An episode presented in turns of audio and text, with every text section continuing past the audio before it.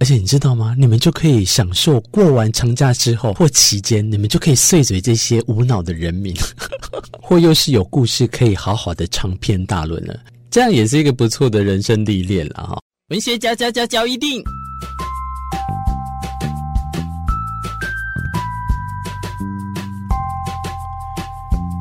欢迎收听文学交一定。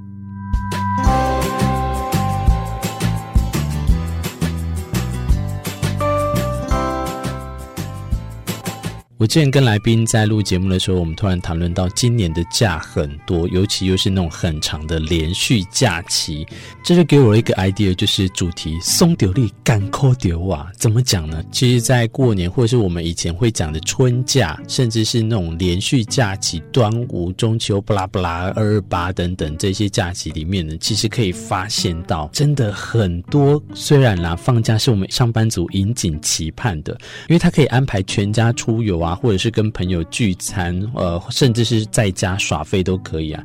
那在这种呈现可以任何的放松姿态，不去上班的情况下，其实也是有一群人是在上班，工作忙到一个不行的节奏哦。那呃，我看了一下一个资料，人力银行它统整了我们这个最忙碌的十个工作，就是当你在放假时候，他们却在连连。他们却在廉价上班的，那其实这一集不外乎就是特别的私心啦，要为这些坚守岗位、特别在维持社会常态运作的这些朋友们致上最高的敬意。首先，第一个你一定都会遇到的，就是你那是饼端没去假物件，老卡附近迄个便利超商店，就是你的生命，你的绿洲。其实台湾的超商实体门市啊，超过一点三万多家啦。那在覆盖率是全球第二的情况下，第一名是谁啊？普及跟便利性就是不言而喻了。对于我们这个台湾哪里不去超商的情况下呢？全年无休的营业形态，当然现在也有一些不营业二十四小时，可是我好像没有看到那么多呢，几乎还是二十四小时比较多齁。台湾头、台湾尾，你能不看见便利超商？你拍照网红拍照会少了超商的影子，我只能说非常的佩服你。但是你有没有想过，便利超商的灵魂人物就是那个一夫当关的万能店员了？因为他除了收银结账，还要负责影印缴费、收寄包裹，还有微波热食跟现煮咖啡等等。哇，你看一口气讲完，还不足以他们的三分之一的工作量。更不要讲，你还记不记得过年期间那时候？哦，没有，应该是在跨年之后，他们还得卖力的冲刺卖福袋，来去提升销售业绩。我真的只是觉得，哦，他们每一个人工工作应该都五万块起跳了。刚刚还有讲到啊，过年的时候，我们还有一种就是过年的年货大街。年货大街当然都是商家会比较多，但是他们那时候因为人力不够的问题，请工读生也会比较相对来的多。为什么呢？因为疫情趋缓，买气就会回升了嘛。那在传统市场或者是我们大卖场里面，人潮，你有没有记得那时候的人潮哦，多到一个就是很想要打人。年货大街也会成为人声鼎沸的市集，所以菜市场，我就是在这时候也是哦，人力呢是。你看啊、他们要推销那时候，譬如说有年菜或者是那种高档的干货，还要忙着分装，尤其是在临时的叫卖上啊，或试吃上下来回补货，哇，那核心应该会变得很好。浮夸的叫买人气，通常啊，他们只占两三个小时，可是却是工作一整天的那种效果。有时候会忙到没时间喝水、上厕所，最不为人知的辛苦考验，都是在这些干苦谈里面。还有一种就是，当我们在休假的时候，有一批人他是没有办法休假，他们会轮流上班。医护人员，因为他们会暂时关闭部分的病房，虽然呐、啊，不过医护人员也会因此而延长三班制的工作时数，从八小时可能延长到十二个小时。那用重叠的时数呢，来去弥补因为放假而短缺的人力。例如什么？例如在急诊室的医生和护理人员啊，他们要值十二个小时的班，那结果也比平常更加的过劳。你可能会说啊，放假谁要去医院啊？拜托，那医院也不会有上班啊。你有没有想过，譬如说，如果这期间还有新冠，或者是流感疫情，或者是意外等等的这些，都可能甚至受到天气变化的慢性病患，都会来到医院的急诊室，请医护人员帮忙。这时候的他们没有最忙，他们只有更忙的情况了。那会讲到医护，就会讲到警消嘛。警消我不想要特别的赞扬，是因为他们每次都过度被美化了。这一点对不起，我比较私心的去讲。可是我光提供一个内政部的统计好了，在一百一十年总共就发生了二十四万多件的刑事案件，其中还有两万多件的火灾。所以你平均下来，他们也是要采取轮休排休的方式，不可能会有什么分淡旺季嘛。火灾这种东西都是临时性的，那警察又更不用讲，要维持交通。可是我真的发觉这几年哦，真的必须要人民去讲，你知道他们才会听。这一点真的是在我的所在地发生的。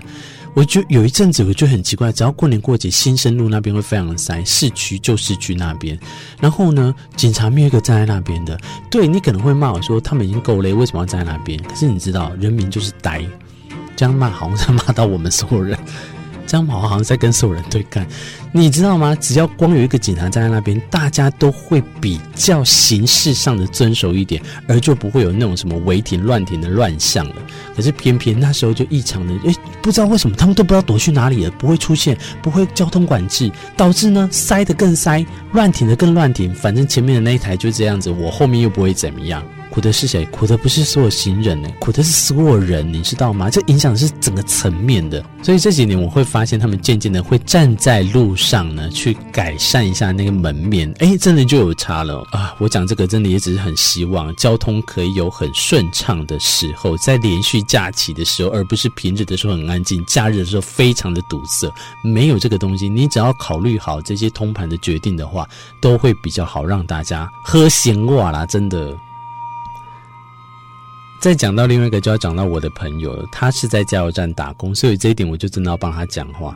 台湾只要一到长假的时候呢，加油站永远都是超长的排队加油车龙，呈现很欢乐的促油节奏也好。不过加油站的员工，你有没有想过，他们都是非常的忙，因为他们基本工作内容都是替顾客加油和结账。当忙碌起来的时候，还要支援洗车、擦车。虽然在薪资的优于基。虽然他们在薪资上的表现啊，可以说是比较优于劳基法，而且还有额外的夜间津贴啊。不过工作环境危险，这是第一个。大家有没有想过，上班还必须要忍受再难闻的浓厚汽油味？不会啦，这个对我来讲很喜欢。下班的时候还要交接算表，有承担盈亏的压力哦。他们也是会，所以更不用讲，他们长期下来还要小心慢性中毒。如果是排大夜班的，日夜又要颠倒，更是牺牲健康。所以我特别拿出来讲，他们也算是最心酸的工作之一，另外一个会跟我有点半相关，就是新闻从业人员，不管是记者也好，还是记者相关的行业，你有没有想过，当你们划开手机，想要看即时新闻，维持推播或打开电视，整点新闻不断放送的时候，我知道有一派人很喜欢这样。这些啊，我先悲观的称呼为内容的产出者，也就是记者来讲呢，其实他们多数都没有办法拥有一个完整的假期，也就是为了要有新闻内容可以产出。我知道现在有人还有人想要看那种新闻吗？真的，我们还是不得不做啊，因为还是要工作嘛，对不对？这种会让人很心累。讲到头，讲到尾，还不能少了，就是餐饮的从业人员。他们为了摆盘，可以让大家美美的拍照，享受丰盛的料理，而且还要把繁琐的备餐过程以及酒足饭后之后收拾锅碗瓢盆的那种感觉，很可怜呢。他们都还要兢兢业业，有时候还要不时微笑，免得被投诉。这样的职人精神，其实算是要肯定的啦，真的是哇！以上讲了那么多医疗啊、警消啊、新闻啊，还有餐厅、加油站等等，另外一个就是交通运输人员了。交通运输人员，他不管台铁、客运、高铁，甚至飞机等等，运输南来北往大量的人潮，就是他们首要的工作，而且每一个都要上紧发条，发生任何一点小事情，都有可能会被扣薪，跟人讨检讨的情况下，还可能被投诉。所以从交通运输层面，你又可以延伸到观光啦、饭店，这些都是会让人一个头两个大的工作，可是他们又不得不站在第一线。当大家都在放假出去玩的时候啊，那我又继续再扩及，你看大卖场啊、百货业啊这些，他们一定都是在大家放假的时候，他们努力的赚钱。我其实举例到最后，可能就会有的人就是说啊，没办法啊，他们就是要放假期间去赚钱的啊，啊，或者是有的人就是说，哎，没关系，我就是在这时候赚钱会赚更多啊，我 OK 啊，什么朋友啊。你有没有想过一个问题？有时候这不是是或不是或没办法的问题。我今天点出这个议题，是想要来跟大家好好讲说，我们可以互相体谅啊，不要讲尊重。我觉得互相体谅很重要，尤其在这种有时候结账他们等很久啊，或者是说啊啊交通真的不小心车祸情况下，你看它每一个层面、每一个结构都会互相影响到。那我们可以做到的是什么？尽量把这个事情呢，以和平的方式解决，不要多一点火气。我知道啦，当下其实都会被这些鸟事呢给影响到接下来的旅程，或者是因为工作上就会不高兴。可是有时候替对方想啊啊，他们是出游来玩的，我们尽量让完成他们的美梦，不要让他们幻灭啊。或者是呢啊，他们工作也是很不愿意、啊，虽然薪水可能会 double，可是相对的他们就要牺牲假期，然后看着我们这些消费者任由我们兴风作浪等等啦，互相体谅，至少达到一个平衡。我我只是很纯粹说，可以为各行。各业，尤其是在这种放假期间呢，辛苦的这些从业人员，他还要卖力的工作的这些朋友们呢，提出一些缅怀啦，我们怀念他。诶，为什么会这样讲？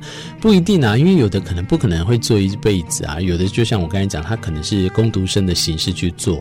那我会反而希望从这当中尽量截取一些不同的经验，呃，应对进退。我觉得这会越越来越在你下一份工作或你人生阅历上的经验累积都有很好的帮助。而且你知道吗？你们就可以享受过完长假之后或期间，你们就可以碎嘴这些无脑的人民，或又是有故事可以好好的长篇大论了。这样也是一个不错的人生历练了哈。好的，文学嚼一定，我是明智。诶，那我这样到底工作长假有没有什么关系？或多或少没有，但是我也一样啊，就是我会为了譬如说有时候一些主题，我要提前先做，让大家感受那样子的气氛。所以我也很希望你们多多支持啊！不管你小额赞助，或者是你想要跟我多一点互动的，你都可以上我们的 YouTube 来搜寻“文学角一定”。当然，听的这些搜寻引擎你都已经知道了，千万不要忘记不吝分享出去给大家。感谢你的收听哦，拜拜。